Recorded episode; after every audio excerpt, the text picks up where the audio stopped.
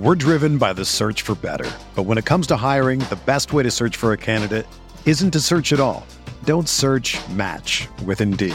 Indeed is your matching and hiring platform with over 350 million global monthly visitors, according to Indeed data, and a matching engine that helps you find quality candidates fast. Ditch the busy work. Use Indeed for scheduling, screening, and messaging so you can connect with candidates faster. Leveraging over 140 million qualifications and preferences every day, Indeed's matching engine is constantly learning from your preferences, so the more you use Indeed, the better it gets.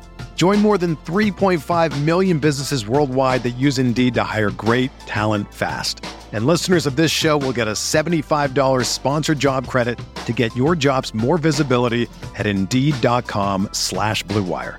Just go to Indeed.com slash BlueWire right now and support our show by saying that you heard about Indeed on this podcast.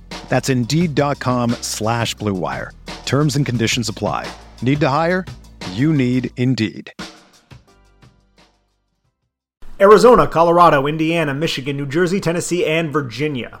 WynnBET is now live in all these states, and the excitement of Wynn Las Vegas has finally landed in online sports betting and casino play. For boosted parlays to live in game offs on every major sport, WynnBET gives you the tools to win. Sign up today for your risk free $1,000 sports bet. Download the WynnBET app now or visit wynnbet.com. That's W H N N bet.com to start winning. Blue Wire. Welcome back. This is the Big Blue Banter, New York Giants football podcast. I'm Dan Schneier, joined as always my co-host Nick Falato. We've here, we're here, we've arrived. It is the dead of the offseason, so there's no better time now as we await the six weeks before training camp to dive into some position previews. We're going to go position by position, starting with the most important position for the Giants, for any NFL team, the quarterbacks. That's where we start today. But before we do that, my friend Nick, how how you how you doing, my friend? How you how you been? I'm excellent, Dan. I'm excellent out here in Arizona. Went and saw Neal Brennan a couple nights ago at a comedy club out here, which was a good time. And seeing a lot of comedians at comedy clubs, so just enjoying myself. And uh, should be heading back to Jersey soon for a wedding, and a couple more times throughout the summer. I'll be back up in the Northeast for weddings. So I got to try some good pizza. So I'm going to be texting you asking for some good recommendations, my man. Yeah, maybe you could text me and ask me to hang too. What the hell, man? Let me know when you're coming up to Jersey. The Arizona trip never worked out, but hopefully we can spend some time in Jersey. I got some recommendations. I got some new stuff brewing. Um, I actually I'm doing well as you know, I'm doing great myself. I just spent the the weekend in Vermont actually. My friend Brett is getting married a little bit later. Shout out Brett. Big fan of the show. One of my best buds from Wisconsin days. He's getting married next month. So, Brett, eh, first of all, we're older now. So, things have changed, but Brett is a mountains guy, you know. He's a hiking guy. He's not he was never the club guy. So we did the bachelor party in Vermont up in the mountains. Basically, the idea was just spend some time with friends, hang out, you know, throw it back old school style. And that's exactly what it was. We did, we had a couple fun highlights that I wanted to bring up on the show. For starters, the first day, so we, we drove up late Thursday night. It's a four hour drive up to Vermont from where I am and basically from where everybody was. They were all surrounding states, New York, New Jersey. Once I got up there, I went to sleep pretty early. Well, we didn't go to sleep early. We stayed up, we we BS'd and we drank, but we should have went to sleep early, Nick, because the next day we were planning a hike, a 7:30 a.m. hike. So we wake up for this hike, Brett. I mean, I'm sorry, Nick, and Brett, the bachelor, convinces us, let's do the hard one, right? Let's do. We're all like going back and forth. Ah, we want to do an easy one up in Stratton. No, no, no. Let's do the hard one. So the one it was described as Nick was relentlessly steep. That's the one we decided to do. The only thing in the description was relentlessly steep. I'm like, ah, whatever. I've done some crazy hikes before in Banff. I've done some crazy hikes in Glacier. I'm the man. I can hike anything. I'm gonna do this. We get there, and one of his other friends was like, I don't know about this, man. Like, I don't think I can do this. We really want to do this. And I was just like, listen, I'm not even worried about it. We get to this hike, Nick. It was literally as build, relentlessly steep. Brett said he thought I was going to have a heart attack at one point. I needed to constantly stop. There was, I've never been on a hike before like this. It was just straight uphill. There was just no brief patches of flat ground, just ripping uphill. And then by the end of it, Nick, we get to the top and it did clear up. So we got lucky at the end, but it was just like a full overhead cloud hanging over. So you didn't even get the good view, really, of, of getting to the top of this 2,800 foot elevation uh, hike. So that was the start. And then after that, I, re- I rebounded in a big way, Nick, because I've learned now, now we're in our 30s, dude. So it's things have changed, but and I still take it way too seriously because I'm obviously just a way too competitive person. But I went 15 and 1 in beer pong. Essentially just ripped through the entire class, whoever came up. Yeah, it was just an absolute clinic that I put on. Now, afterwards I realized no one really cares anymore about drinking games except for me. There are a few others. There's like one other person. Brett is one of them who is just as competitive. But my competitive nature just takes over in these moments and I just want to win these games. I take way too much pride in being good at beer pong for starters. But it was fun to just throw it back and play drinking games on a lawn, you know, out in the sun, day drinking. Just haven't done it in a while. So, I, so I was on cloud nine after that. It was a really fun weekend, just getting away. To be young again, but Dan, would you play beer pong with me if I didn't drink the beer? Because I don't drink the beer whenever I play beer pong.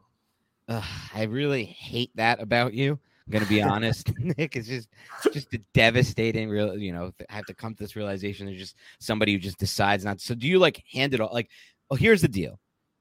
Are you one of those people who like you have to play with a teammate who's just gonna ha- handle all the cups, so you'll like pass it to your teammate? Absolutely not. I'm the teammate that will say, "Hey, I'll take a swig of my Jack and Diet or just the whiskey straight or whatever I'm drinking at the moment. So I'm still getting drunk. It's you're not- essentially you're, you're pushing for water pong, right? Because you're pushing for side beers or side drinks. Well, because there are games where it's just beer. Like we played old school beer pong. This is the first time I'd played in a while. Like lately when I've been playing, it's just been water cups and you just have a side beer.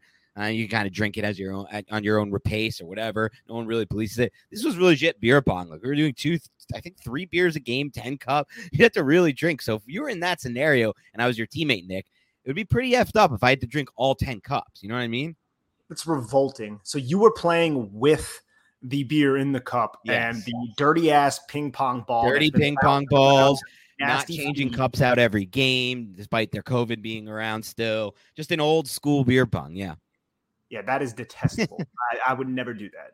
I know you. I know you wouldn't, man. But look, I can't handle all ten cups. I mean, I could. I have, but I don't even want to. So I don't know if we'd ever be beer pong teammates, Nick. Probably make a good team though, just because uh, we would to be solid. I have a really good beer pong stroke. I'm just going to be honest with the with the listeners here. I'll take anybody on anytime. Maybe we'll do it at MetLife this year. I'm going to remember I threw it out there before, but if anyone wants to meet up, I'd love to meet some of the listeners. I'm going to the Monday night game against the Cowboys in week three this year. So if anyone wants to meet up, maybe set up a beer pong and I can show off some of these skills, show off my skill set. I'm basically the Tom Brady of beer pong. No, I'm just kidding. I'm not that good, but I'm all right. We're going to get to position previews eventually, but we said before that what we want to do is a Daniel Jones deep dive. And that's what this is going to be today. We're going to take a look at some advanced stats and we're going to take a look at traits and we're going to project moving forward within the new system. This is the Daniel Jones deep dive of the offseason. Let's talk a little bit about some of the advanced stats here because we dug them up. But let's, before we do that, actually, let's just go in with a general synopsis of where you're at with Daniel Jones right now. How do you feel about him? What does he need to do this season to kind of sell himself to you for the long term? And what are your expectations for, you know, how he'll adjust to a new system? Firstly, he needs to stay on the football field. So that that's my number one priority in order for me to commit myself to Daniel Jones long term is he needs to stay on the football field, not get injured, and also prove that he can adapt and learn this new system and take his game to the next level. So, in order to do that, Daniel Jones needs to have quicker eyes. He needs to process a bit faster. He needs to find the open receiver based on the coverage that the defense shows post snap. And that could be different from what he understood pre snap, but he needs to do that at a more consistent level. I think that would be my number one thing. That's the thing that we keep saying on this podcast, but it's very accurate because Daniel Jones, he makes more positive plays than he does negative plays. Like, I want to make that clear. But every starting quarterback in the NFL does that. It's just he has to mitigate the times when he does do those negative plays, when he tries to do too much with the football. And I feel like the difference in systems right now with Jason Garrett and Brian Daboll, it could be colossally different. We could see more 10 personnel. We might still see a lot of 11. We still could see 12. I'm not really 100% certain. But what I know is there will be different verbiage and there will be different terminology. And there will be different audibles and everything. The, the entire offense is different. So he needs to prove that he has adapted to that. And we should find that out hopefully early on in the season. So I would say it's all of those things collectively. And then you just take it one series at a time. Yeah, it's interesting. I mean, you bring up some great points there, Nick. For me, I do want the decision to be based on the entire to be based on the entire body of work. I think you're selling yourself short as an NFL evaluator and as a you know, front office management man and a head coach, whoever you want to include in this, if you just base an extension or a plan long term on what somebody did in the most recent season they played, that entire four year body of work, including the injury history, needs to be factored into this because look, there are times we've seen in the past quarterbacks put together good numbers, big seasons in their first year in a new offense, only for things to kind of fall apart in that second year. And why is that? Because defenses get more film on these quarterbacks. Defenses adjust to what they're doing within the system. And then that's the key right there. What happens next? That to me is what makes a great quarterback. That to me is what makes a quarterback you want to move forward with. How does he react next? What does he do once the defense takes it away? It's not about what he does when the defense isn't used to seeing some concepts or when he's doing things that haven't really been shown a lot on film. We saw this even last year as I look through these advanced numbers, which we're going to get to in a moment. Daniel Jones was so much better in year one under Jason Garrett to an extent where you could say, all right, here, come in. Let's let, let him flow in. Well, guess what? This was the O line. This was the injuries, blah, blah, blah, blah, blah. All the things we normally hear to excuse Daniel Jones's play in 2021. It's too much. Like the difference, Nick, was just too far great. We're talking about massive jumps from his numbers against the blitz, massive jumps from in his numbers of big time throw percentage, in his turnover worthy throw percentage, which really dropped in specific scenarios, which we'll get to again versus the blitz and when he was pressured from 2020 to 2021 the numbers were really different. They were worse. I know the overall numbers don't look that way. If you just look at the raw stats from 2020 versus 2021, Jones was a pretty similar quarterback. But when you break it down, you look at some of these advanced metrics, even just things that aren't really advanced. I mean, they're not they're not really subjective. It's like big time throw percentage. How many times is he making big throws? Turnover worthy throws. How many times is he putting the ball in harm's way? You know, yards per attempt, which to me is still the best metric for a quarterback. A metric where Jones has been in a bot, bottom seven for his entire career against the blitz, when not pressured, when pressured, when not blitz. All four of those categories, Jones has struggled his entire career in yards per attempt. But when you look at some of this stuff, year one to year two of even the same system with Garrett, which we know is a broken, bad system, Nick, he really dropped, he really fell off. So for me, the big thing with Jones is traits based evaluation from these guys, from Daboll, from Schoen. They need to figure out if he's shown enough improvement from a traits based standpoint that he can be the guy moving forward. It can't just be based on this season for me. It just can't be. It has to be the whole body of work. Absolutely. It should be the whole body of work, as you said, and that includes injury. A lot of it includes what's between his ears. We know he's a great athlete, and we've said several times in the podcast. I don't want Brian Daboll and Mike Kafka to stray away from Daniel Jones's athletic ability because he has been injured so many times. We need all of these things collectively put together. All right, Nick, let's start there. Give me some numbers on his deep passing and his passing depth overall in his three seasons with the Giants. I found it kind of interesting, and I guess it makes sense because the offensive line was so bad in 2021, but his deep passing percentage went down each season. In 2019, he passed the ball deep 11.8% of the time, 2020, 9.6. And then last year was only 6.6% of the time. And he hit on a 33.3% rate. So he was eight of 24 with four touchdowns, two interceptions, but no other turnover worthy plays other than those interceptions. And he was best when he was targeting the deep left portions of the field. He had his two touchdowns there and 87 yards, two completions on four attempts. But he wasn't attempting as many deep throws in 2021. And I think a big product of that was Jason Garrett maybe being a little bit more conservative, albeit in 2020 it was 9.6 down to 6.6, a 3% difference. But it has to be Nate Solder as well, the right tackle situation, which was obviously horrendously bad. But it does seem like, man, just going through the three years, Jones's ability to target down the field, whether it be the left, the right, or the center, has been pretty damn good. Now, in 2020, his deep right targeting, he hit 322 yards, a touchdown, no turnover worthy plays, and he was nine of 15. So he was able to do that well in 2020. So that deep accuracy stat that we see thrown around from advanced analytics companies like PFF and SIS and places like that seems to be pretty accurate because Daniel Jones is having a lot of success when he is targeting deep. A lot of those are one-on-one situations, receivers making some plays for him. But I got to say the ball placement after going through some of the film is also pretty on point. Yeah, well, 100%. If you're looking for traits, if we're doing a trace based eval of Jones, this is his best trait still. It has been since his rookie season. His ability to target downfield, his ability to layer the ball downfield. He puts, he throws with good touch.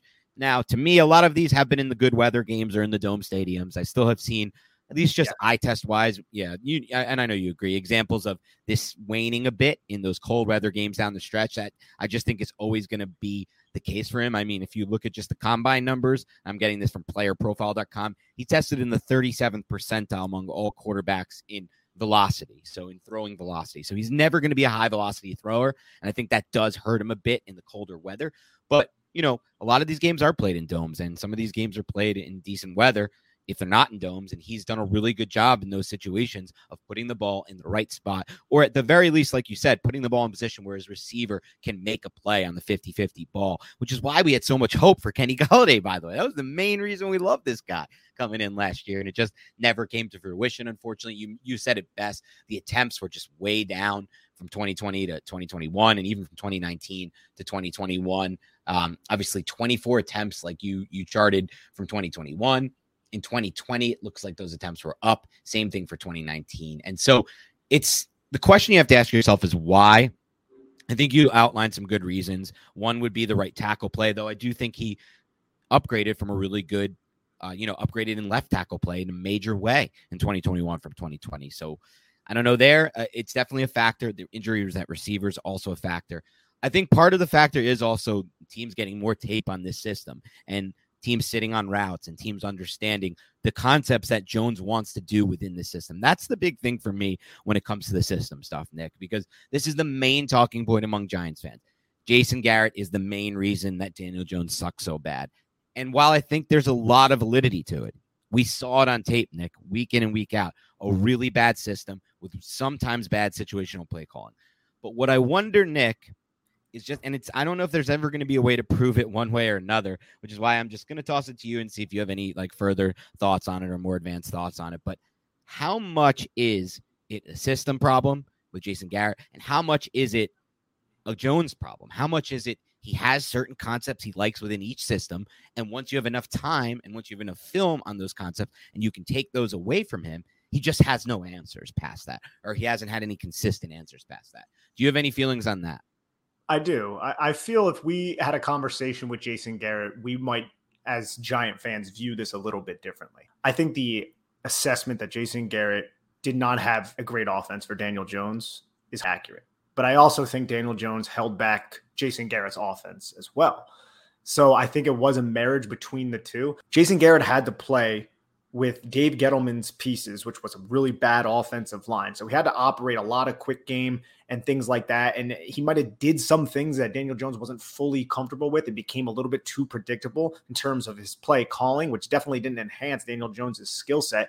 But there are things Daniel Jones doesn't see and didn't see on film that you and I would be like, oh man, I remember a couple plays against the Kansas City Chiefs. That was a primetime game, another bad weather game to go to your other point and to go off on a little tangent. What was Daniel Jones' probably worst game of his career was the second game against Philadelphia back in 2020 when it was really, really windy. So you're 100% accurate on the bad weather stuff. But to circle back to that Kansas City game, there were a couple plays other than that interception on the first play of the game where he had guys open and he, I remember one he had he threw the ball to Kadarius Toney like five five yards over Kadarius Toney's heads on purpose because there was a an underneath defender underneath Kadarius Toney. But in the middle of the field, if he knew the safety went into that direction towards Kadarius Toney along with that cornerback, he had two guys in the middle of the field that were open that could have been easy touchdown passes, but Daniel Jones didn't process it. So obviously the the lack of ability to to for, to have all of those things firing in Daniel Jones' head at one time held Jason Garrett's offense back as well. And that maybe forced Jason Garrett's hand to be like, okay, we're just going to do these little quick plays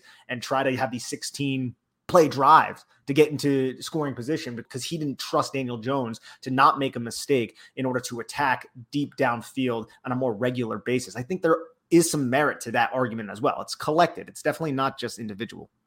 100%. I think one of my biggest frustration points sometimes when talking with Giants fans is the idea that every single play there was a drop back, Jones was immediately pressured, and there was nothing he could do but get rid of the ball quickly. I think when you watch the tape, it doesn't show that at all. And I think it's really easy to just kind of think back at these hundreds, thousands of offensive snaps that there were and just be like, every single time it was a bad route combination and bad pass protection. But the reality is so far from that. The truth is not that. When you watch the film week in and week out, you have to watch it multiple times for a podcast, you kind of see the differences. There are some really, there are some interesting route concepts week in and week out from Garrett. Let's be honest about the situation. And there are some plays that are protected better than people realize.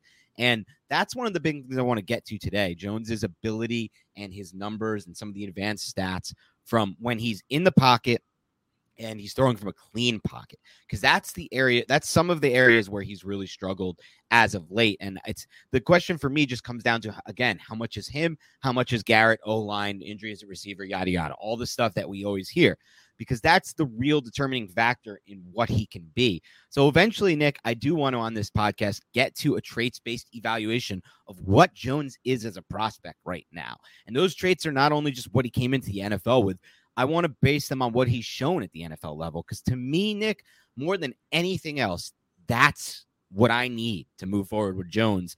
I need him to put all the traits that he's shown, you know, flashes of being really good into a consistent form because there are always going to be traits about Jones that I don't think are long term solutions. His arm talent, I think, is adequate at best. He does not, like I said, 37 percentile velocity. It shows on tape his ability and his and his willingness to throw into tight windows. I'm hoping that can change. His pocket presence and pocket manipulation. I'm hoping that can change.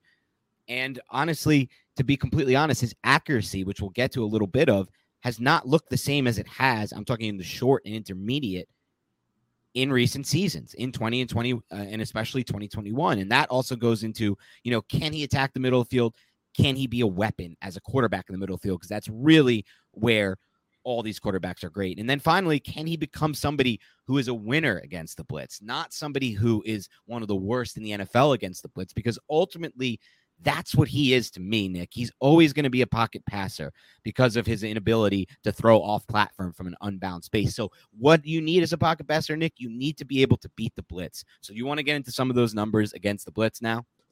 Yeah, dive right into the blitz. I wanted to actually. Yeah, we'll, we'll, we'll, so, because you mentioned the the attacking the middle of the field, and I think that's something that maybe we should go into right now, and then we'll get into the blitz. Yep. I think the blitz is kind of the meat and the potatoes of Daniel Jones. So, I saw someone posit a question on Twitter about Daniel Jones attacking the sideline and then attacking the middle of the field. So I went through and I looked at some advanced statistics on his completion percentage and passing outside the numbers beyond five yards. So I'm not including all of those little quick screens or anything behind the line of scrimmage.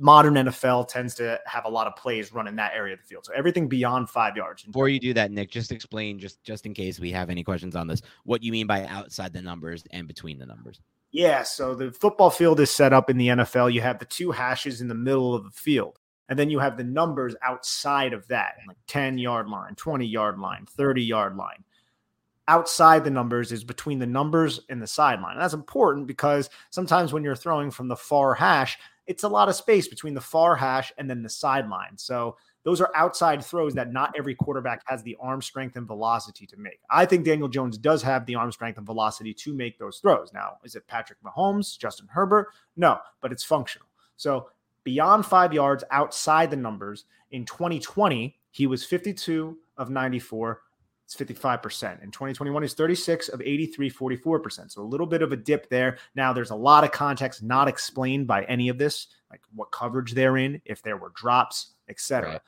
But then between the numbers, beyond the five yard line, in 2020, he was 96 of 159, 60%. And then 2021, he was 77 of 116, 66%. And when you kind of go back and you think about the 2021 season, I felt like he did a better job on those dig routes over the middle of the field. We saw it a little bit against New Orleans with Kenny Golladay. You, you saw it yeah. sparingly on a little in routes, just beyond even five yards. If you look at, you know, the the 10 plus yard range, he was at 15 of 23 attacking the 15 to 20 yard range right side of the field, and then 13 of 18 attacking that same area. So that's between the numbers right at the numbers, all the way through the middle of the field to the other numbers. That's not a bad percentage at, at that point of the field. So you know he can throw the ball deep. He's solid at that point of the field when usually it's zone coverage. There's a lot of players in that area. He can put touch on the ball to fit it into those areas. And that's something that we've seen. And then directly in the middle of the field at that same area, 10 to 20 yards, he was five of nine. So it's not like he's incapable of doing so. I feel like a lot of it comes down to him being a little bit tentative to make a mistake. And I wanted to pose this question to you. Could that be because of the way Joe Judge and Jason Garrett was teaching him? Whereas Brian Daboll isn't necessarily being like, oh, you can't make a mistake. He's, you know, being a little bit more laissez faire in a good way. Yes, for sure. There's a lot to unpack there. Um, I want to start with the first thing you said. We talked earlier about what does Jones do well. Well, one of his best traits is his ability to throw downfield. This is another one of his best traits, in my opinion, Nick. The arm talent when it comes to his ability to attack the intermediate to deep middle of the field. You talked about the deep digs to Kenny Golladay. Well, one thing that makes these throws a bit more special than your average NFL throw is that oftentimes he has to fit it into a tighter window because it has to be over that second level group of defenders and uh, and and obviously right before those safeties. And the only way to do that is by putting the right trajectory on the football and obviously putting enough velocity on the football so the safety doesn't catch up to it. Or in another sense, if the linebacker can kind of drop back and put a hand in the throwing lane and tip it or something like that if the velocity is waning. So I actually think you're right. He is this is another area of Jones's game where we can look at a trait and say, well, this is a quarterback who at a lot of times, at least in my opinion, has at best adequate arm strength. And it's not at best. It's clearly, I don't want to say, I want to rephrase this. It's not at best adequate arm strength. It is adequate arm strength. He has very adequate arm strength, which is not a bad thing, by the way. It's a pretty solid thing. Like Jimmy, there's been quarterbacks who have been successful with adequate arm strength. It's just a matter of. I would contend that's a little bit more than adequate, I think. Okay. I mean, it, would, it depends on how you're. I would say so. Yeah. Like if I'm looking at it, like there's poor, marginal, adequate, solid, good, very good, excellent, elite. Oh. I think Jones yeah, so like I think you would agree probably. It's solid. Like I think it's an NFL solid arm. It's yeah, not yeah. I think we're th- we're thinking the same thing just using different terms for it. Yeah, I think that's fair then. Yeah, so sure. And and I'm I'm willing to we're we're definitely both on that same page, but wow, crap, I was going to say. So with that in mind, his ability to make those throws, what's interesting to me and what I want to unpack there is the willingness factor versus the, you know, you know, has this been coached out of him? is it important to to to allow him to make these throws? And I think you're right that it is.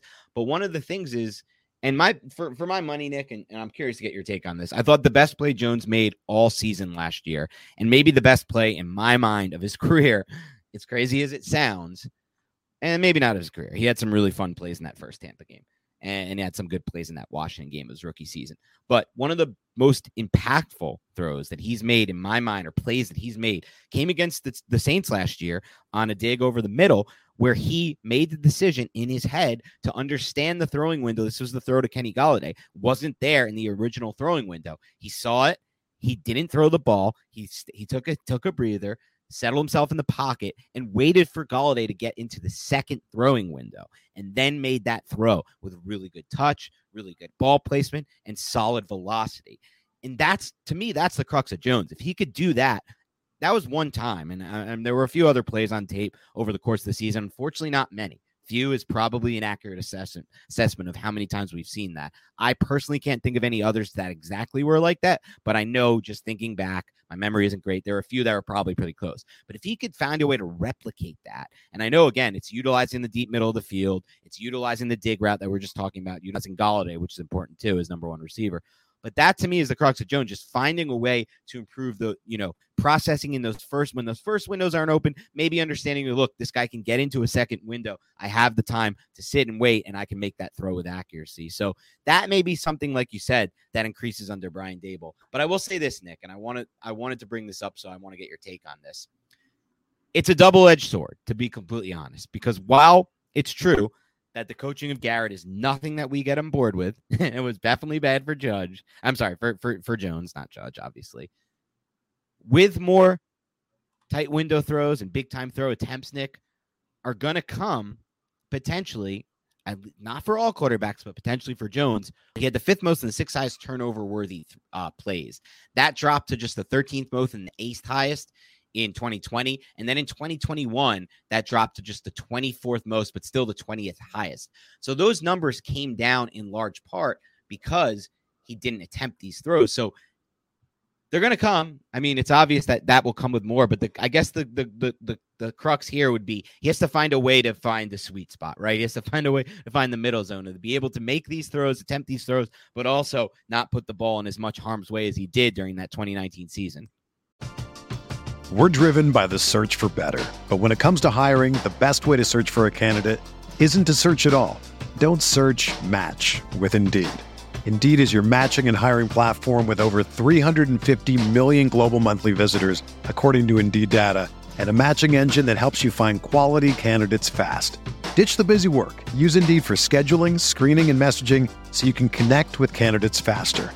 Leveraging over 140 million qualifications and preferences every day, Indeed's matching engine is constantly learning from your preferences, so the more you use Indeed, the better it gets. Join more than 3.5 million businesses worldwide that use Indeed to hire great talent fast. And listeners of this show will get a $75 sponsored job credit to get your jobs more visibility at Indeed.com slash BlueWire. Just go to Indeed.com slash BlueWire right now and support our show by saying that you heard about Indeed on this podcast. That's Indeed.com slash BlueWire. Terms and conditions apply. Need to hire? You need Indeed. Yeah, and I think there are arguments for Jones truthers to be like, well, that was his rookie season. So let's give him a break. And I'm I think that argument, yes, I think you take that into account because generally speaking, a couple years into your career, you have more experience. You're probably going to be a little bit more averse to turning the football over. But the main point, as we've said so many times, that Jason Garrett and Joe Judge was let's bring those turnovers down. And that possibly, like we said on an earlier podcast, stymied Daniel Jones because he was so afraid to make a mistake. Where Brian Daboll does not seem to have that same type of mentality. And it, that sounds all well and good right now, and we're celebrating it. But you're right. Week one rolls around, and it's a final drive of the game. Daniel Jones thinks he could fit the football over the middle of the field, and it's intercepted by a Tennessee linebacker. We're going to be saying, "What the heck are you doing there?" So it's definitely a double edged sword that very sharp. And I did love that throw to Kenny Golladay. That was off the play action, and I think it was the first play of the sec or the yeah the third quarter. I think that maybe or maybe the second quarter. Anyways, it was off the play action, third which is quarter, a whole yeah. nother. That's a whole nother thing too, because Jason Garrett to set up these deeper passing concepts because the offensive line was so bad he did a lot of play action, sometimes seven step drops. Jones sets up, steps into the pocket, and then he unleashes the football under presumably good protection or possibly roll out, move the pocket type of stuff. I'm wondering how much of that we see with Brian Daboll because it was something that Jones saw some success with. I do want to get into this, but I don't. You you brought up something that I don't want to pass on first. So let's okay. keep this in mind. Let's put this on the burner because it's coming up soon. I want to talk about the numbers you found with Jones as a play action passer because, like you said, we may not see as much play action under Daboll, and we'll get to that in a second. But first, what I want to ask you, Nick, is this: thinking back, just eye test memory from watch tape over these last three years with Jones. I feel like a lot of his turnover worthy plays, obviously, we just talked, the percentage was way higher in 2019, came down a bit in 2020, came way down in 2021 as his A dot averaged up the target completely plummeted to 31st in the league in 2021, which is obviously a big reason why you throw fewer turnover throws. But from my memory, Nick, I honestly feel like most of his turnover worthy throws, if not almost all of them, were less an example. And this goes to your point of kind of the arm talent thing of him trying to fit a ball into a tight window that he shouldn't have, getting tipped up in the air and intercepted, or somebody jumping it and getting intercepted. I feel like less of it was his willingness to, you know, to he's too willing to make these tight window, big time type throws, and more of it was just him simply being late. I remember a few plays, one against Minnesota that comes to mind, one against the Rams last season. There's a there's a bunch over the course of his career where he's just too late with his processing and just sitting in the pocket and he's like, all right, I'll come back to this throw. And then he doesn't understand that there's an underneath defender coming in who can make a play on that football. So I think for me, most of what I remember as far as his turnover worthy plays and why the percentage was so much higher earlier in his career were just examples of him kind of too late to, with his processing and then coming back to to something that just should, you know he's too late to make that attempt it might not be a processing issue. It could also be an anticipatory issue. Right. And I think that's another aspect of this as well, Dan, because the one play that kind of came to my mind when you said that was the play against the Tampa Bay Buccaneers in the fourth quarter, where he threw the ball and Devin White tipped it up in the air, and a Buccaneers defender, I think it was Mike Edwards, ended up intercepting the pass. But he had the guy over, the guy was turning. You're supposed to throw it before they turn, but Daniel Jones waited to kind of see him enter his turn before throwing the football. It was like he was a little bit hesitant to unleash, and he was also kind of moving away from some pressure at that time, throwing on the run, ends up getting tipped by an underneath defender. So that is something that he has to definitely work on. And I agree. I, I think a lot of those interceptions and a lot of those turnover worthy plays all came because he was just a little bit too hesitant and maybe was a little reluctant to throw the football with anticipation, which is something we have seen, but maybe not consistent enough. Not consistent enough at all. It's not even a maybe. I mean, that's one of the biggest crux of Jones. He has not thrown with anticipation nearly enough from a consistent standpoint that you need to be to not only be a like winning starting quarterback, but anywhere near a Super Bowl quarterback. And I think you brought it up great with that example from from the Tampa Bay game. I think of them trying to mount that comeback against the Rams two years ago, where Jones was kind of just late on that sideline throw, the interception to seal that game and lose that game. I just the think Dion Lewis two point conversion against Dion Tampa. Lewis two point conversion was really uh, bad. Yeah, that, was the worst one. that ball has to get out a lot faster. But what I wonder is how much of this can be fixed with a coach who says, you know what, screw it. I don't care if you throw interceptions, just make these throws. And how much of it is just simply natural? The ability to anticipate, the ability to see the field well enough to know that in your mind, everything has to work so fast, right? Like in this is why it's so hard to be a quarterback. You have to, in your mind, anticipate where this receiver is going to get open. Then you have to, in the same time, and you know, with the same kind of rhythm, set your footwork up, set your lower half up, set your upper half up, and then get the ball out, like with your release being fast enough to get the ball out. And with all that, your release has to be, you know, sound enough and your mechanics to be sound enough that you have to be able to put the ball into the spot where you want to, where you anticipated it. And so I know you're going to have now a coach who's like, try it, go for it you know, and that will help in some ways because I think as we'll see as we get to the under pressure stats, his A dot just plummeted. Like his adjusted completion percentage was actually better in 2021 than any season while under pressure. But it makes sense when you consider his A dot just absolutely plummeted. And A dot, for those who don't know, is averaged up the target. So what that tells me is when he got any sense of pressure, the coaches are probably just like, throw to this outlet, throw to that outlet, just get the ball out underneath because this average depth of target was just insanely low. So for me, it's a matter of, you know, I know you have a coach who's saying go try it, but as a quarterback, it doesn't really matter what your coaches say. You have to be able to anticipate this stuff and where it's going to happen. And then, like I said, everything has to work in line from the lower half to the upper half to you know your your your mechanics and everything like that. So it will be interesting to see how much coaching can help this type of situation. Yeah, I think it can help, but you're 100% right. And you also can't get locked on, too. That's another thing that I felt like Daniel Jones does.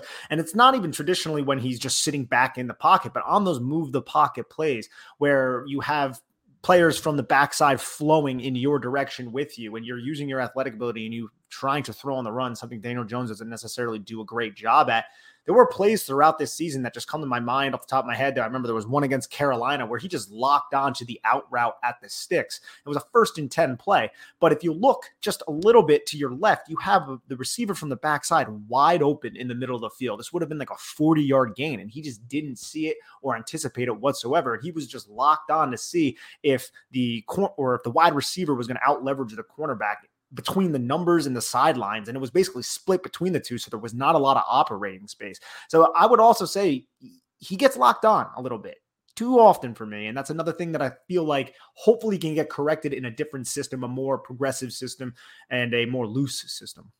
And I think just based on what we've said about him over the years, when we do the film evaluation, it's more than just getting locked on a little bit. And I think you you'd admit that too, Nick. Uh, I, am not saying you're not saying that now, but I think it's quite clearly for anyone who watches his film his number one trait space issue. It's been an issue for him since Duke, and less so at Duke because Duke was just such a get rid of the ball fast system, which I'm a little concerned with what we're going to get out of this Daboll year one, as, as long as Jones is quarterback kind of thing.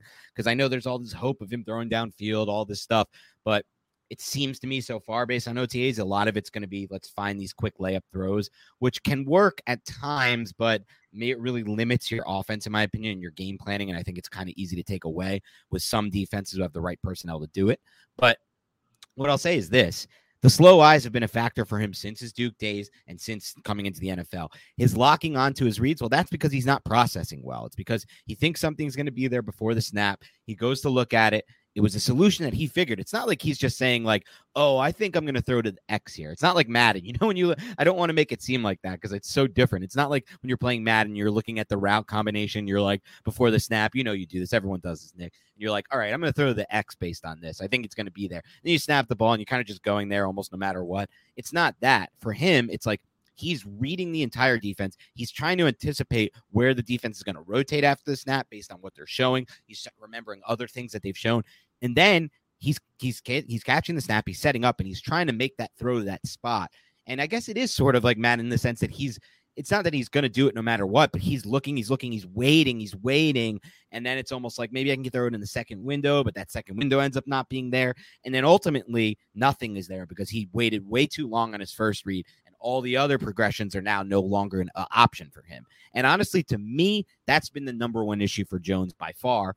And I believe he's one of the worst in the league, to be completely honest, at that. And I think it's not just a belief; it's what you would, what it's the main reason for his struggles. Um, and so, how much of that can be changed with the right coaching? That's the big question, and I think it can be changed. But it's not even there. There were plays, and again, I want to make this clear: he makes more positive plays than he does negative plays. Okay. But still, like, how far is that going to get you in the NFL? If, if you're making more negative plays than you do positive plays as a quarterback, you're screwed. Like, there's no way you're going to find the football field. So I don't think we're being nitpicky or anything like that, but I feel like this is a reality that we have to address.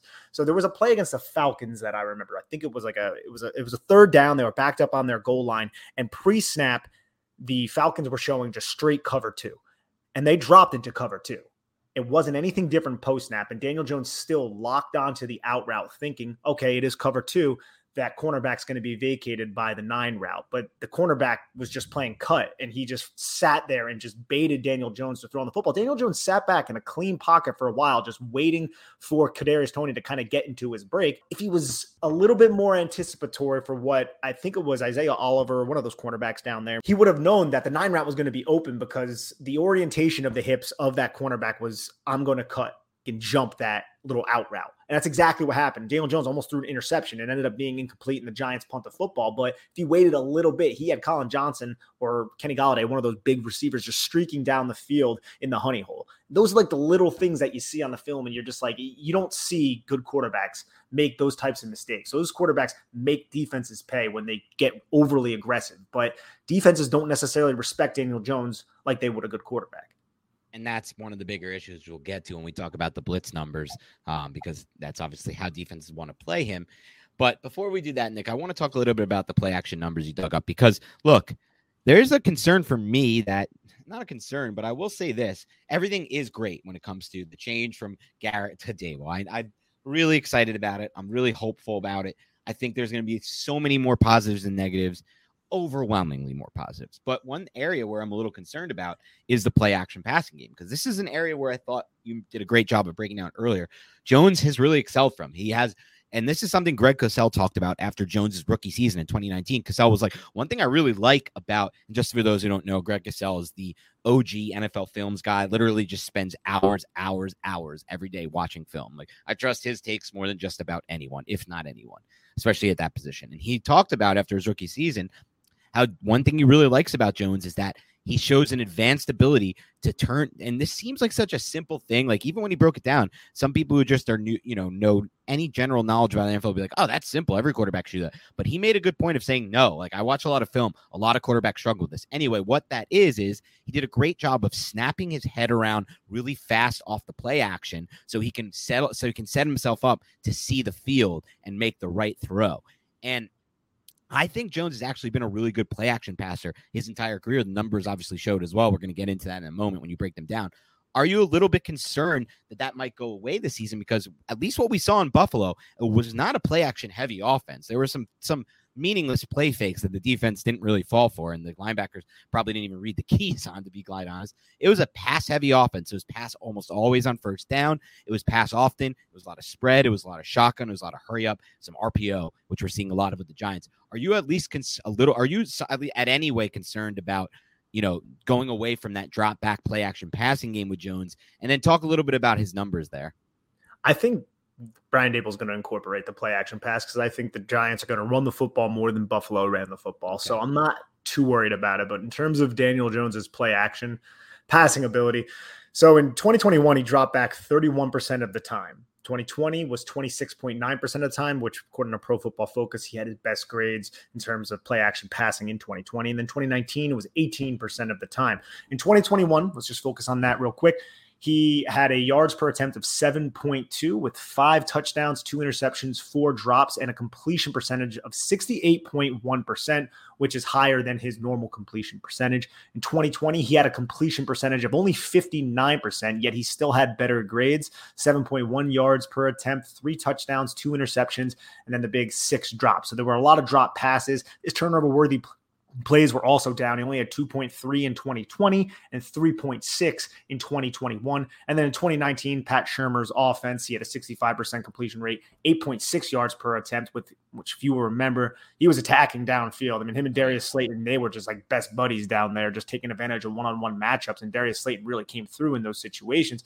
But there were also five drops, eight touchdowns, two interceptions with four turnover worthy plays, which was a 3.8% rate. So some of this, like you could see huge disparities between the completion percentage in 2021 and 2020, 68% to 59%. I mean, that's a pretty big disparity.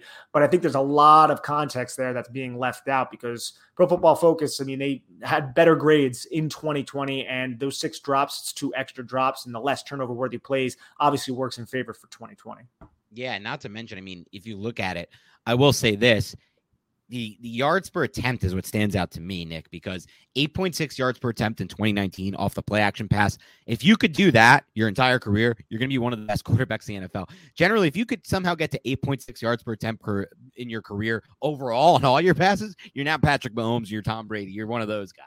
Um, but even the 7.1 in 2020 and the 7.2 Two yards per attempt in 2021. These are all well above Jones's overall yards per attempt. Now, I've heard from a lot of NFL analysts that one yards per attempt is by far and away the best traditional stat to use for a quarterback, and to me, it makes a lot of sense.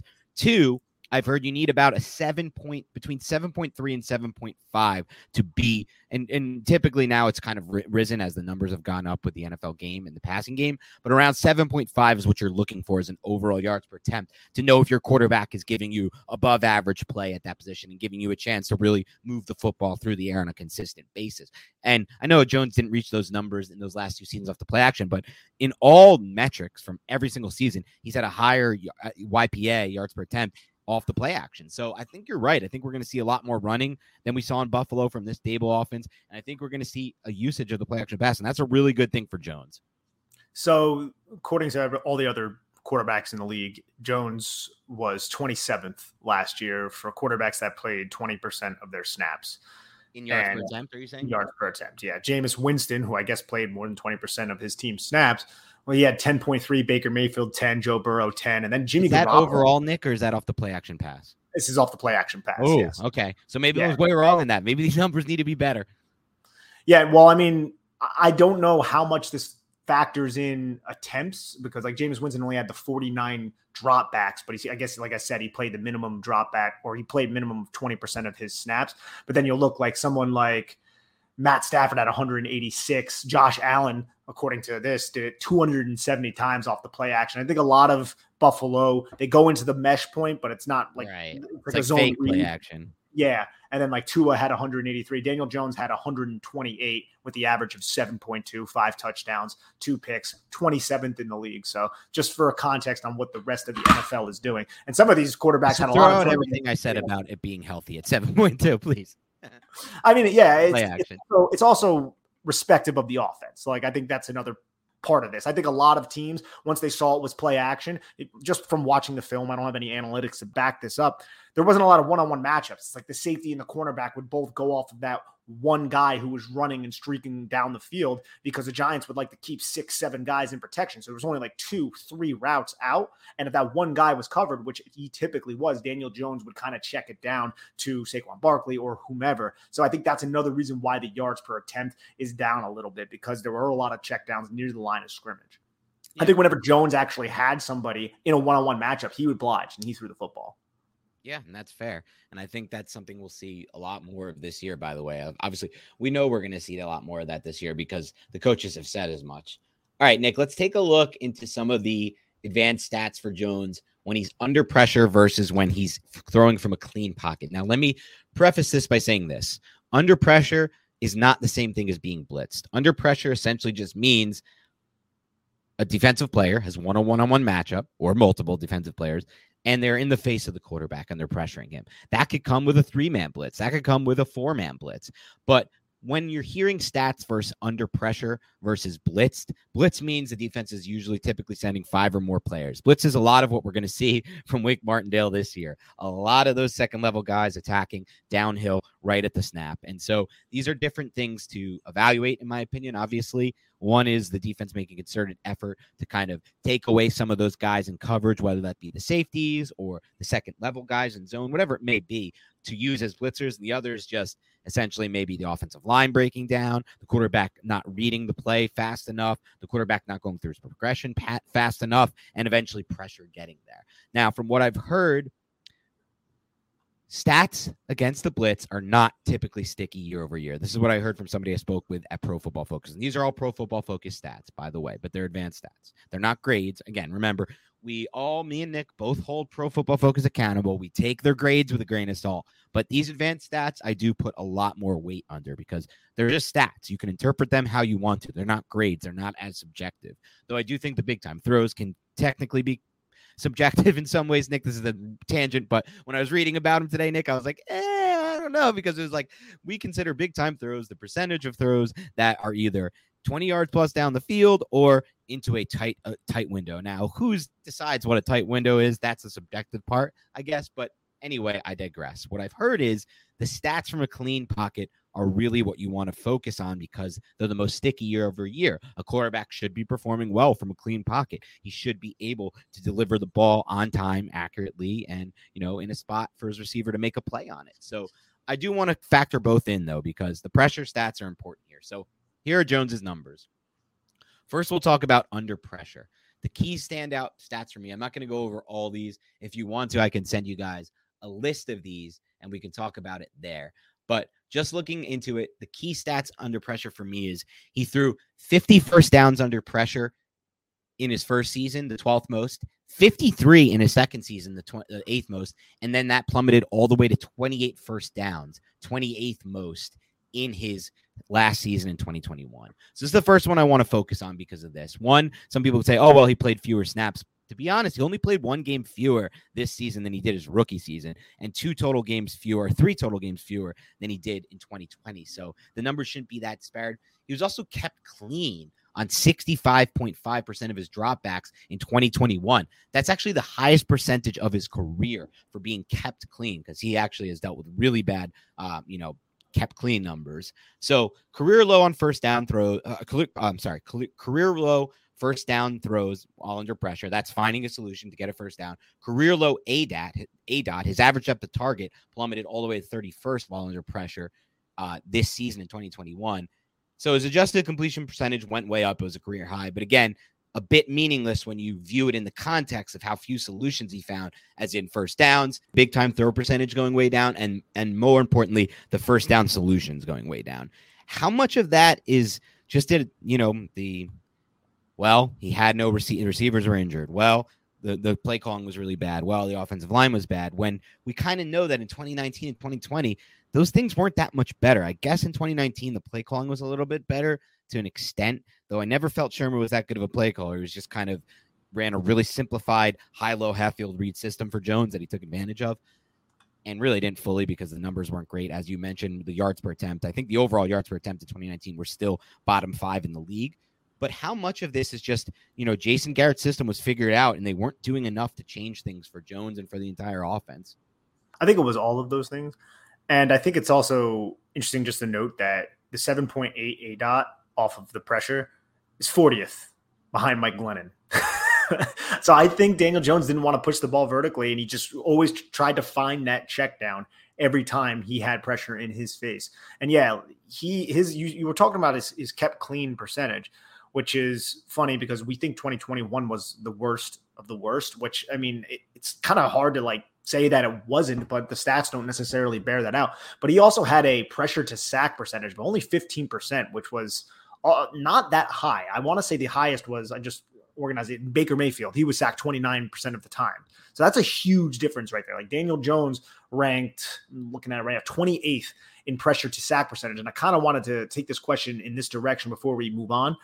Do you think that has anything to do with Daniel Jones's ability to maneuver the pocket? Because it was something we talked about during the season that I felt like he took incremental steps to get better at. And I feel like he probably did a better job in 2021 maneuvering the pocket and avoiding pressure than he did in the previous two seasons. 100%. And the stats completely back this up. We talked about his ability to throw downfield. We talk about his ability to layer the intermediate and the deep digs and fit that ball into that window where it needs to be. Those are two areas he's done well. This is not an area where he's done well that you bring up, but it's an area he's certainly improved on just by the numbers. He had back all the way, we're talking about back in 2019, his pressure to sack percentage was 18.1%, the 12th most in the NFL.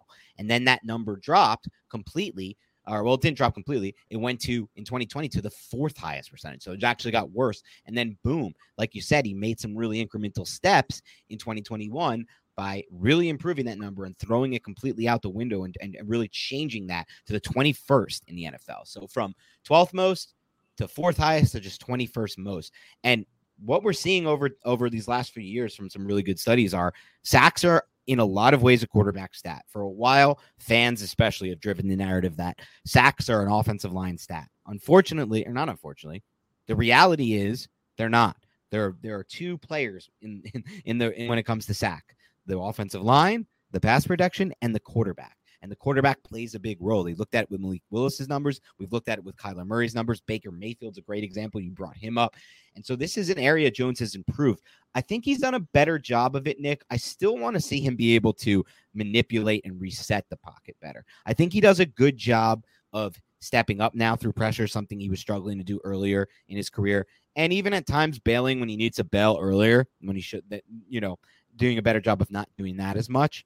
But I still would like to see more of the Joe Burrow, more of the guys who can kind of the Brady, the Matt Ryans, the guys who know how to really sidestep and do those little stutter sidesteps and reset where the pocket is and manipulate the the offensive line and manipulate the defenders to go into a spot where they don't where they're not going to be able to kind of get their hands on him and bring him down.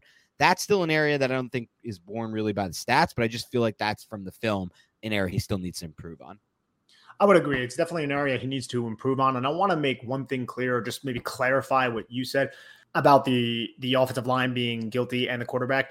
I think also the play caller and the style of the quarterback, because when you look at someone like Joe Burrow, he was sacked 70 times last season. Like that is a ton of sacks, but you sacrifice well, A, the offensive line sucks, but you you sacrifice the ability to possibly take these sacks here and there, right? For the ability for him to find Ja'Marr Chase down the field for 60, 65, 70 yards. So I think that also kind of plays into it. So like I don't look at Joe Burrow as somebody who's like, yo, you're terrible as a quarterback, you know, but like Daniel Jones doesn't have that type of skill set or that type of propensity to consistently look and keep his eyes downfield because he trusts his receiver and he knows his receiver is going to win that one-on-one matchup, whereas Joe Burrow did.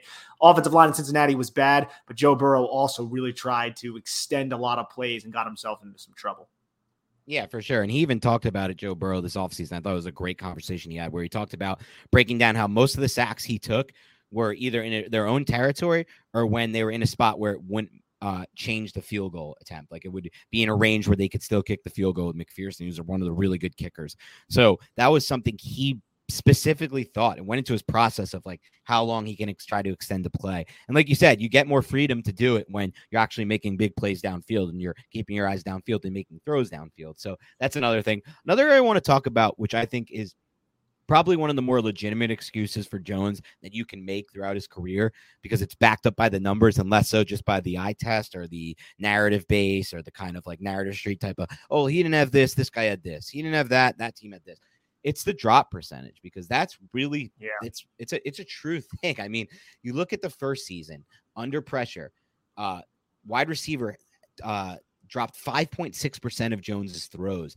That was the 20 uh that was only the 22nd best meaning like in, in the like uh, in a sense that you would want to be first for the least amount of drops. And then even next season, fifth most drops. Or no, I'm sorry. In the first season, he didn't have the drop. Sorry. This would, I totally misread this. Only 5.6% it passes the 22nd best. So he actually had, you know, a really solid performance by receivers from a drop standpoint. But then in 2020, fifth most drops in the NFL. That number rose from 5.6% of his attempts under pressure to 13.4% of his attempts under pressure.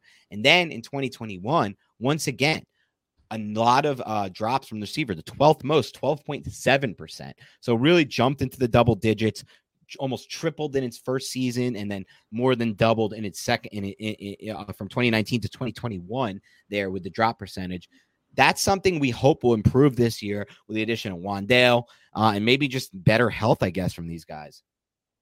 Yeah, it's something that we hope. And I mean, let's be honest here. There are two players that really come to my mind in terms of drops for the Giants. One is still here. One, I believe, can have an impact, and that's Darius Slayton, but it's no certainty that he'll make the team. And then the other is Evan Engram. Evan Engram was a, a drop king, unfortunately, and he's no longer here. So hopefully, with Wan'Dale, even though Wan'Dale, the catch radius, the ball slightly behind, can he really adjust consistently and make that that play? I think that's something that that uh, that could cause some concern. But I'm I'm hoping without Evan Engram here and with a more stable group of receivers that that number will come down as well. Dan, you remember before last season what we kind of had a lot of concerns about with Daniel Jones was, and just the offense in general, was the red zone passing stats. Yep. His stats in 2021 weren't really better than 2020. Now, he didn't have the turnovers that he did in, in 2020, but just to go through it, inside the 20 passing completion percentage in 2020 was about 54%, which ranked in the bottom third of the league. He had 154 passing yards, seven touchdowns, and three interceptions. Inside the 10 was 52% with 42 passing yards, five touchdowns, and two interceptions. So he's turning the football over. This was all in 2020. But when we transition to 2021, no turnovers. That's excellent, right? 10 touchdowns total, five from the 20, five from the 10 yard line. Excellent but the completion percentage rate is damn bad, bro. 38%, 70 yards total, and 47%, 26 yards total. The 38 is second worst in the NFL behind freaking Garrett Gilbert, who played one game. Like that's not anything to write home about. And that's inside the 20. And then in terms of inside the 10, 47% ranks just below halfway, like the highest in the league of quarterbacks that actually played a lot of football was Tua Tagovailoa at 76% completion rate, and then you have Dak Prescott at 71, Pat Mahomes at 68, etc. What do you make of that? And that's just the completion rate. It doesn't even go into, you know, there were a lot of throws that were thrown short of the goal line in this offense, which was not helpful when you're in the red zone, especially if it's third down. I saw a lot of, remember the the flare screen that Garrett tried to throw out there and one of these third and goals that was just completely rallied on. Obviously, you have 11 defenders. No one has to play the deep half. There's going to obviously rally to these types of pathetic play calls, but the screens to Sterling yeah, Shepard, the too, screens to Shepard, all the, the whip routes that go short of the end zone, just like the constant flow of BS. But that's one side of it. But a fair side of it is that Daniel Jones has really struggled to process in the red zone. There were multiple examples on film of a window open in the red zone that he just did not see in time and therefore did not make the attempt. And by the time he did try to make the attempt or whatever read he did come back to, it wasn't there. It was too late. And there have been issues with ball placement that I've specifically noticed on film over the last few years, specifically while trying to throw outside shoulder in the red zone on some of those fade balls. He's throwing a little too much inside. There was a throw to Kenny Golladay that stood out from last season, really in my mind, and just a few other examples that it's it's a, it's a Jones issue in a lot of ways, but I do think that it's not as bad as so it doesn't have to be that bad. Like the way you just described it, Nick, he's literally the worst, if not the second worst red zone quarterback in the NFL. And if you have that, you have no chance to win in the NFL. If that's your quarterback long term, you have zero chance of a Super Bowl. But I think he can get around the middle of the pack with better play calling down there and better play design as well in the red zone. That's the key too. There's so many easy solutions that these teams are doing in the red zone. You can just simply copycat, and a lot of them do are or at least are based on pre-snap motion and and things that you things of that nature and that's just something we need to see more of and we're going to see more of from the new Dave's offense. So I do think he can improve and, and take a big time jump there this year. It's just a matter of can he ever be an elite red zone thrower? That's more of a question mark for me. He did find Andrew Thomas for a touchdown. No, but another game that stood out to me, though, in terms of his ability to attack in the red zone, was that Kansas City Chiefs game, which I think you and I probably would agree it was one of his worst games of the year, primetime game, but he had two touchdowns within the five yard line in that game.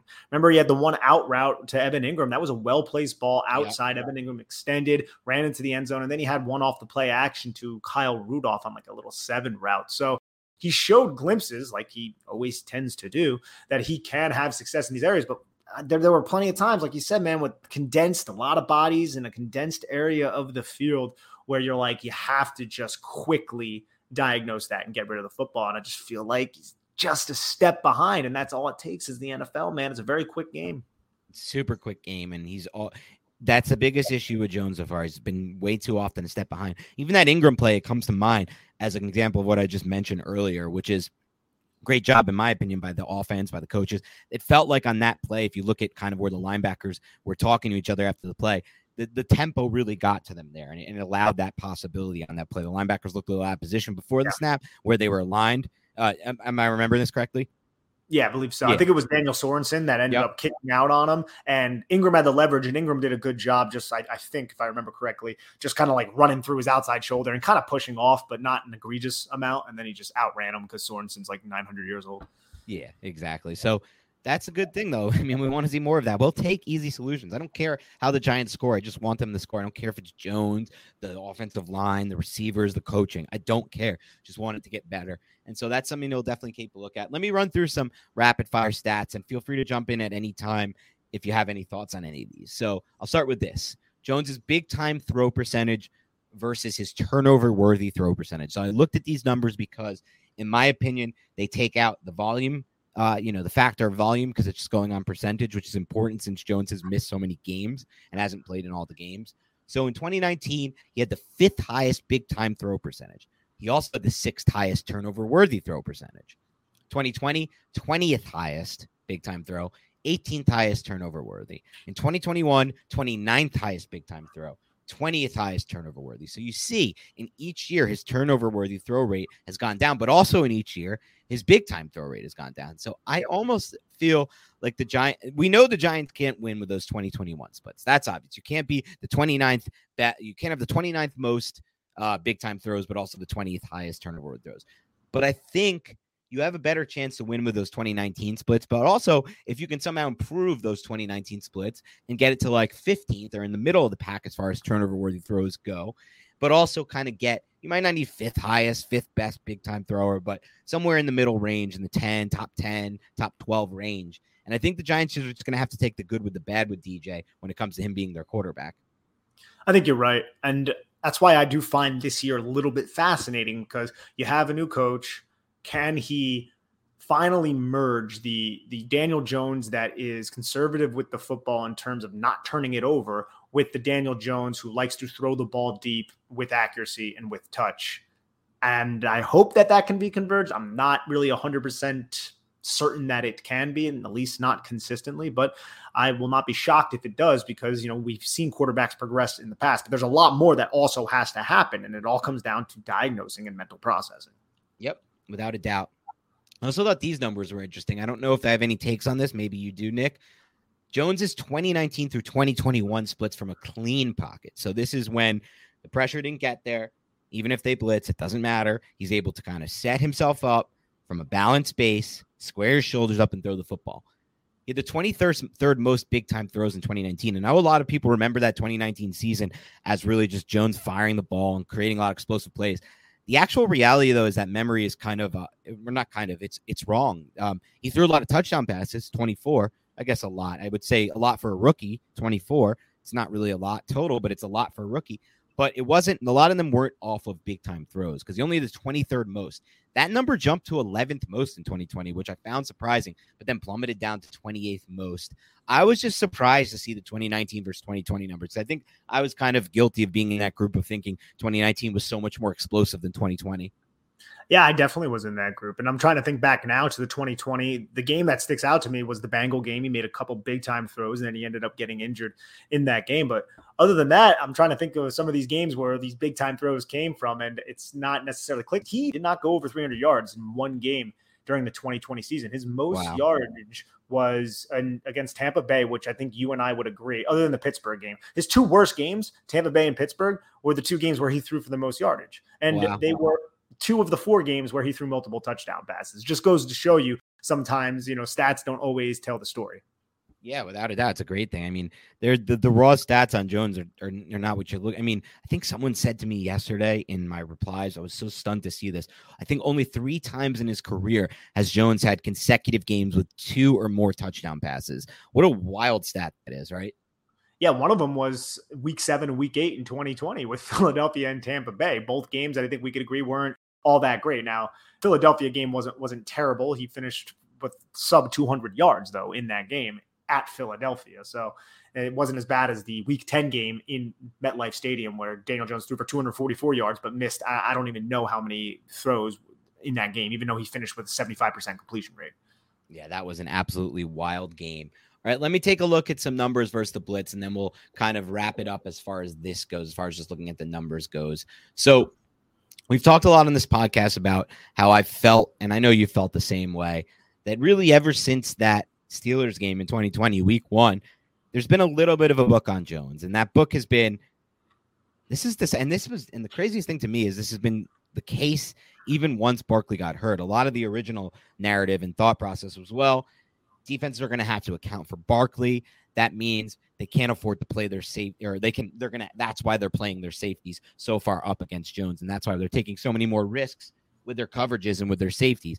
But that changed even when, and we kind of knew that was false once Gallman came in and they didn't adjust because in 2021, it really bottomed out. Here are Jones's numbers against the Blitz in 2021. He had one touchdown to four interceptions. He had the 30th most first downs. So on plays where he was blitzed, he was 30th in the league on, on completing a first down from those plays. Um, and just for reference point, we talk a lot about Tom Brady. I remember last year, everyone watched that Giant game and they were like, what the hell? The Giant, I hate what Patrick Graham did. What the hell is he doing? He's just not blitzing Brady. Well, it's like, guess what? Tom Brady had the most first downs in the NFL. He had 74 first downs when people tried to blitz him. And people don't try to blitz him often. That number's insane. They don't have the percentage stats here, Nick, but I'd love to see it. I'm sure he's way ahead of anyone else you, you just can't blitz Brady. There was no other solution for Graham or any other coordinator. He's way too smart and way too fast at processing. You try to blitz him, it's go things go worse. But Jones has been the opposite. He had the third most turnover worthy throws. And this is despite, you know, an offensive system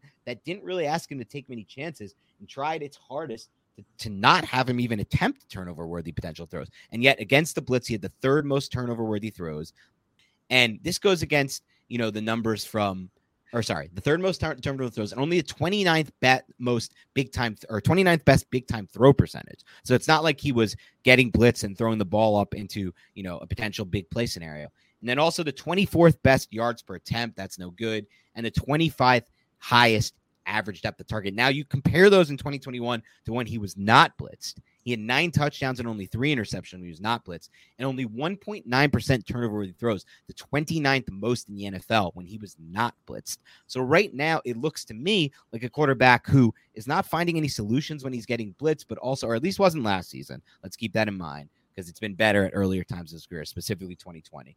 But is putting the ball in harm's way a lot more when he sees when he's getting blitzed than when he's not. What do you make of any of that?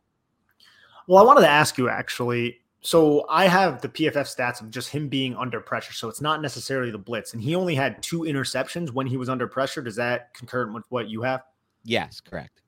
Yeah, so he only had the two interceptions, and it kind of circles back to what we said maybe about 20 minutes ago. I just think when Daniel Jones sees a blitz or sees the pressure, he goes either hot if he can diagnose it and find that quickly, or he goes to the check down and he doesn't kind of sit in the pocket and wait. And maybe that was a coaching point as well because Joe Judge and Jason Garrett knew the offensive line was so bad.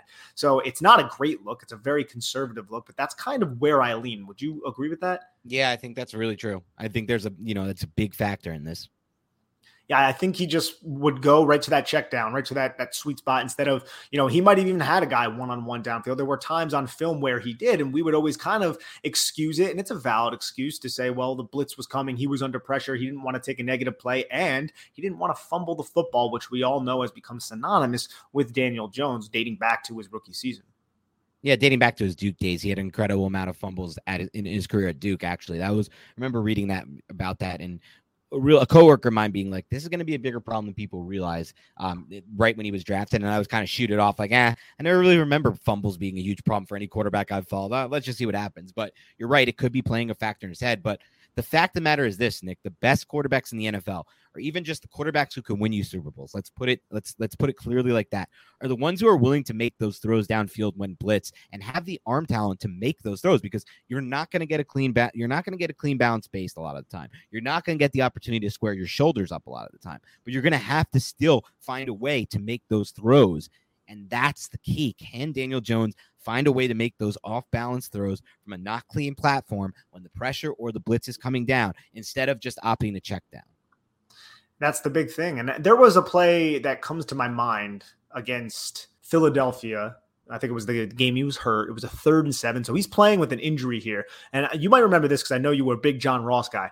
And they aligned in a bunch, and John Ross ran a horizontal cross. And I believe Jonathan Gannon brought six on the pressure. Daniel Jones actually stood in the pocket ended up taking a hit and he fired a ball in stride to Jonathan Ross and it went for like 20 yards. That was one yep. play that I think we talked about on the podcast and we were like, yo, that was really good right there. He stuck up, stood up against the blitz, wasn't a play action, it was just a normal play. I think there was another one against Las Vegas that I remember as well, where he like threw awkwardly, got hit, and found Kenny Golladay for slant for like 15 yards. So there are plays where he's able to do it, but again, it goes down to that consistency factor. And I don't even think Daniel Jones is necessarily somebody who's scared of contact either, which you've no. seen quarterbacks in the past. It's not like he's afraid of getting hurt or taking a hit. I think some of it comes down he's afraid of making a mistake, and it's just a lot going on, and he can get maybe a little panicky, but it's definitely not because of a lack of physical toughness not because of toughness, not because of grit at all. Those are two traits I really like from Jones. And I think you said it best, Nick. It's never a discussion of, because I know we hear this a lot in our replies, or if anyone's kind of defending Jones, it's never a discussion of,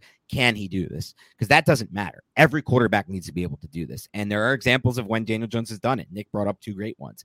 Every quarterback has examples of when they've done it, even guys who are never going to be anything but backups. It's a matter of how consistently can they do it. Um, all these things we talk about, it's a matter of consistency. You have to get to a certain threshold to be even capable of winning, you know, winning more games than losing games. Then you have to get to the next threshold to be capable of getting your team to make a playoff run. Then you got to get to the even next threshold in my mind to be capable of consistently putting giving your team a chance to win Super Bowls every single year, regardless of like kind of what's around them type of thing. And obviously that doesn't mean, you know, put together a horrific roster like the Seahawks did last year for Russell Wilson. It means, you know, a pretty good roster that may have some holes, but you have the quarterback who consistently do these things enough to give yourself a chance to win. And that's where we need to get to with Jones. He has a really big jump to make from a consistency standpoint, really across the board even with the things he does well, with the exception, I think, of the deep throwing, which I think he is already there from a consistency standpoint, just needs to get there from a volume standpoint, is what I would say with regards to that. But let's transition now, and we don't have to do too much on this, but I want to talk a little bit about Jones's traits here and some of the things that stand out to me from a traits based standpoint. Putting, you know, putting aside these stats for a moment, Nick. What are some of the areas that have you excited about Jones and his development and his future with the Giants? And what are some of the areas that you're more concerned with? And then talking about the concerned areas, I want you to, to answer two questions, Nick. One, while you're breaking them down, one, do you think these are areas that can be uh, improved? Two, if not, are they are they can you still win a Super Bowl or compete for Super Bowls consistently with a quarterback who doesn't have that trade? So consistently, no. And I'm going to start with the negative. And I think we've, you know, hit it ad nauseum at this point. It's pre to post snap processing. It's pulling the trigger. It's not getting locked on to one target. It's getting rid of the football when the opportunity presents itself and not second guessing, which are all things that Daniel Jones does. Can that be corrected? I do believe it can be to a certain extent. Can you win a, or can you compete for a Super Bowl consistently? Is how you put it. No. Can you compete for a Super Bowl? Yes, I think you can compete for a Super Bowl and you can get hot at the right time. The New York Giants, we know a lot about that. You have a good, strong defense. Daniel Jones doesn't do a lot to hurt your team and does enough to make help you win football games. I think you can compete, but I don't necessarily think that's sustainable if you don't correct your mental processing throughout the entirety of your of the of a play from the pre to the post snap phase on a consistent basis. In terms of the traits that I do like, we could start with his athletic ability. That is evident. I think he throws with good touch at times over the middle of the field. I think he's accurate on his deep passes. I think he's progressed in terms of using his eyes to manipulate middle of the field closed safeties and then throw to one on one matchups that he found advantageous from the pre-snap portion. I feel like he's advanced in terms of throwing hot in 2021. I still think there's room to work, but I do believe there were plays against the Rams that I saw him get to the running back in the flat when he saw a backside blitz coming that he necessarily shouldn't have seen so easily because it was to his opposite set side.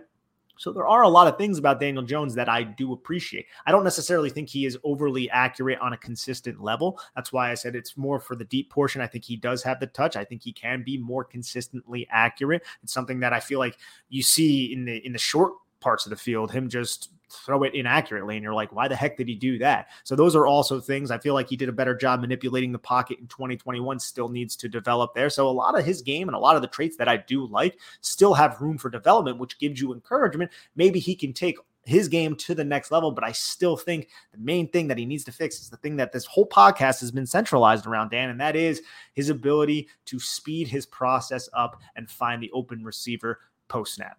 Yeah, for sure. Because that's going to, and you're right about that, Nick, because that's going to negate a lot of the traits that I'm about to bring up that I have concerns with. But before I do that, I want to say this room to improve on is one thing, but also can he get there is another thing. So, with regards to some of the things you said, the accuracy in the short game is not what I want it to be. And I know you just brought that up, which I'm so happy you did because it doesn't get talked about a lot.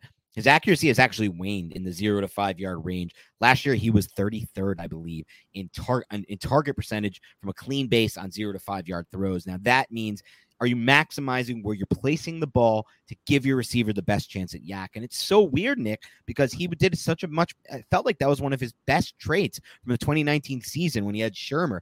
I don't really fully know what happened there. Is it just a matter of, well, he works so much better with a mesh based offense that's using a ton of crossing routes and throwing those crossers than it than he is when he has to throw a 10 yard comeback or a stop route or a back shoulder fade or something of that nature? that might be the case. That might be just the traits that he has, what he's been dealt, and what he's going to be a thrower who's better in that, you know, crossing route type of game. I don't know, but it is something that concerns me. But a couple of the other things I wanted to bring up are I think part of why the accuracy is is what it is right now, which is I, I, guess solid in some ways, especially down the field, but not overly great, especially for a quarterback who, in my mind, is going to have to be a pocket passer his entire career. And we'll get to why that's the case in a moment. But I think the footwork hasn't come as far along as what I had hoped it might from the issues that were so clear on his film at Duke that I felt like made a little bit of progress with Shurmur, but not fully. Um, and just haven't been to where I was hoping they would get to with a quarterback coach like Jason Garrett, who's played the position uh, working with him. So, what are your thoughts on Jones's footwork and where that's at? So his footwork, I'm trying to think back to plays where because there were plays on film where I was like, ah, oh, man, I feel like his base was a little bit too wide there and his hips weren't necessarily oriented where they needed to be. The one play that actually comes to mind with that was the play where Saquon Barkley got hurt against Dallas and he kind of right. threw the ball high and then Saquon took a couple steps, ended up stepping on a linebacker and rolling his ankle. Just typical New York Giants luck right there. But there were plays like that on in breaking routes where I felt like he didn't he didn't aim right, if that makes sense. He didn't point the foot, and the foot, the hips, the eyes, the shoulders weren't all in alignment. So he was basically trying to use like Kentucky windage to throw the football and get it to where it needed to be. And it usually led to him leading a receiver too far if he was targeting the flat. I remember there was a play where he targeted Elijhaa Penny against Denver and he just like basically threw it right into the ground. There were several plays like that where he had a guy in the flat and he just wasn't accurate. He didn't hit the guy in stride. And then there were also plays where he airmailed over the middle of the field. And I think it all comes down to his base. So I think consistently speaking, Daniel Jones' footwork doesn't really, it's not a huge issue with his game, but I feel like it crops up once every couple games to the point where you're like, what the heck? And that leads me to believe that that's a big enough problem to be discussed. And I think we've seen that in key situations, sometimes on third down and sometimes on first down and sometimes whenever. Yeah, and it's the it's the drifting to the left that I still think he does. It was his biggest issue at Duke on throws to his left. I think there's just you know, still room to grow there, I guess I would say. But at some point, I at least have to be like, well, he's had three years. He's had two coaches who one was a quarterback whisperer and Pat Shurmur, the other who was known as a really good quarterback developer. And it hasn't really improved that much, despite it's made improved. It's made strides. Like, trust me, it was way worse at Duke. Like, especially he would at Duke, there was, it was almost like, a, like 50% of the times he tried throwing left, he would drift with his feet before making the throw and be completely off balance and just inaccurate. That's not the case. Like we watch enough tape, like you said, to know it's more of an issue that crops up every few games. But ultimately, for the quarterback that he has to be, it's an issue that can almost never crop up. And I'll get to that now, Nick. My biggest issue with Jones outside of the processing. So that's the obvious number one issue with Jones. My biggest issue after that is his ability, and this is way, way, way high up there. It's like that's one. The one I'm about to say is two, Nick, and then it's a big drop off because one, these are his biggest issues, but two, these are issues, man, that I just don't know are recover like if you have these issues one i just don't know how likely they are to improve. This one i'm about to bring up i think is almost impossible to improve. The processing i guess is possible to improve. A lot of people have a lot of different thought process on that. A lot of good smart minds i've talked to say you either see it or you don't as a quarterback. It's not something that can really drastically improve. But at least there's some evidence and there's some speculation and some hope that processing can take a big jump. The second one i'm about to talk about is almost a guarantee to not take a jump for any quarterback that doesn't have it.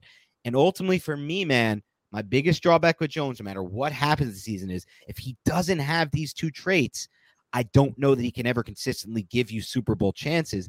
And then I just don't have any interest because I don't want another Kirk Cousins ceiling. I don't want another Ryan Tannehill. I don't want another Derek Carr. Look at what these Vikings and Raiders have gotten these last five years from building and banking on these quarterbacks. They've gotten nothing. They've gotten absolutely nothing. They've gotten not miserable seasons like the Giants have had, but they've gotten no playoff runs whatsoever. And so here it is, Nick. It's his ability to throw off platform. It's his ability to make throws. And you saw this last year when the Giants were like, well, our pass protection's so bad. Let's try to move the pocket. Let's try to make design pass plays that move the pocket.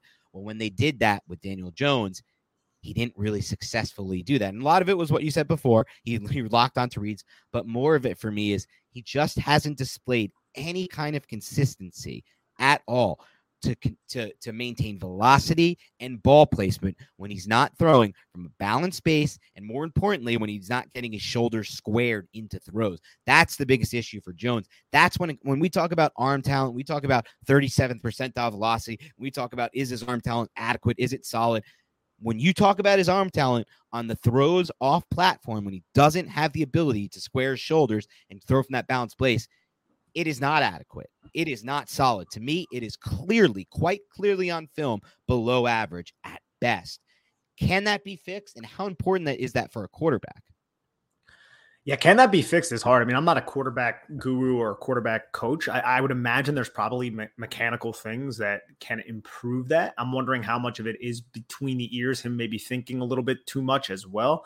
Uh, it's a little bit difficult for me to say if that can or can't be fixed, but it's definitely an issue. It's something that we've seen for the last basically three years. He doesn't have many throws. There are a few, but like I said, he, he has flashes, but there aren't a lot of throws where he is moving in one direction and then he just puts a pinpoint pass on target, which is something you see a lot from these young quarterbacks who are mobile. Daniel Jones, very mobile, very athletic, has great escapability or good escapability, I'll say.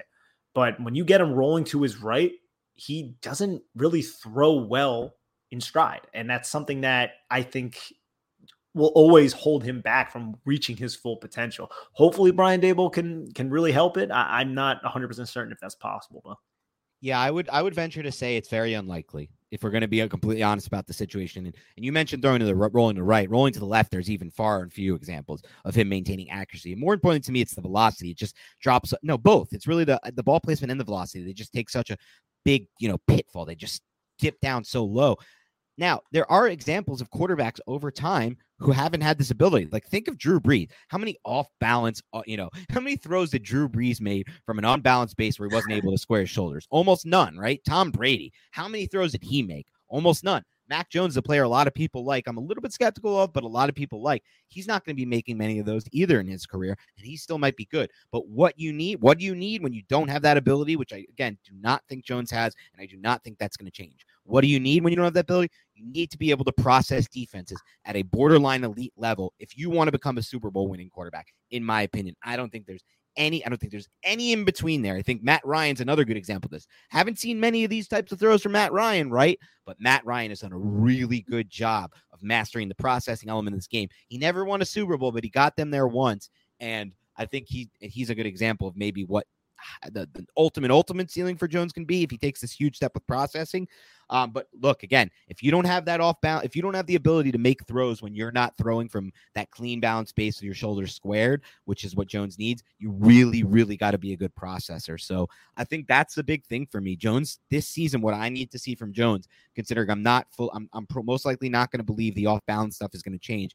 I need to see him not make a jump in the processing, Nick. I don't need to see him go from like one of these bottom five, bottom 10 processors, which in my opinion he is right now. I need to see him become a top 12 processor. And that could happen with Brian Daboll. It could have just been an example of the, all this time Jason Garrett was holding him back. All this time, you know, the offensive line was holding him back. All this time, wide receiver injuries were holding him back. But I need to see him become this really good processor that turns those flash moments as a processor, like we talked about earlier with that Kenny Golladay play where he waits for him to get in that second window, flash pro- moments of processing to consistent moments of processing over and over and over again, punishing defenses as a passer. That's what we need, and that's hopefully what we'll get too. I mean, it's it's hard to say right now, but I'm just going through my mind right now, and I think he had like one or two plays that were where it was I would say solid moving and, and, and, throwing with accuracy 10 yards downfield, but there's not any that really kind of pop out to me. And that's that's problematic. And it's crazy too, because his first game ever, he made a really good throw yes. rolling to his left to Darius Slayton down the field. It's like one the, of the best throws of his career, dude. Yeah, it literally might have been the best actual pure arm talent wise throw. It is actually the best arm talent wise throw of his career, not taking away the processing, all the other things that go into it. Just pure arm talent wise, it was the best of his career. And what happened? Like, how is there no more examples of that on film on a three year sample size? It's just so wild to me. Like, I know the coaching's bad, the offensive line's bad, blah, blah, blah. That doesn't really equate to no examples over such a large sample size, right? Like at that point, like you can't use these excuses for that large of a sample size. In a three game span, okay, I could say, you know what, the coaching was so bad, the offensive line play was so bad, you'll never see an example of it. But three year span, you were just expecting and hoping to see more.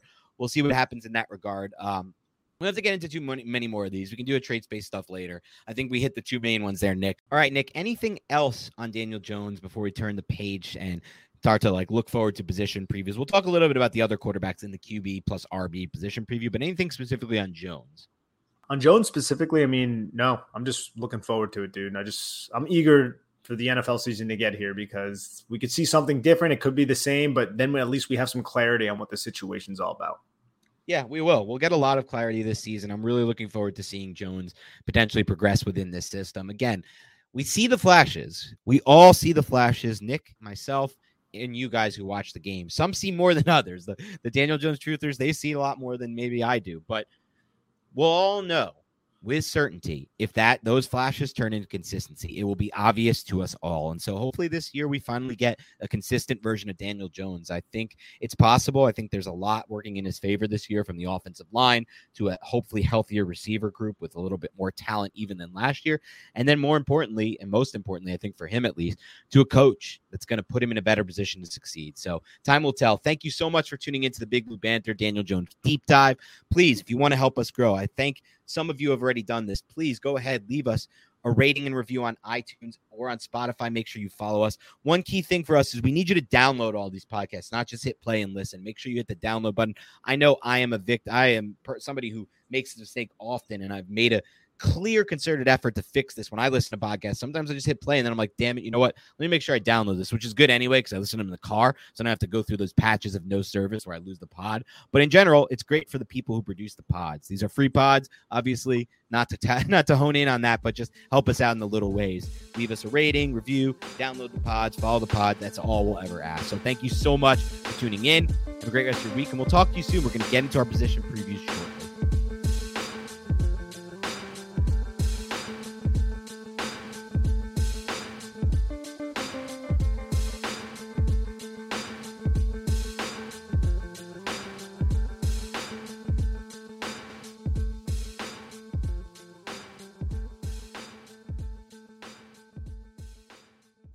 Everyone is talking about magnesium. It's all you hear about. But why? What do we know about magnesium?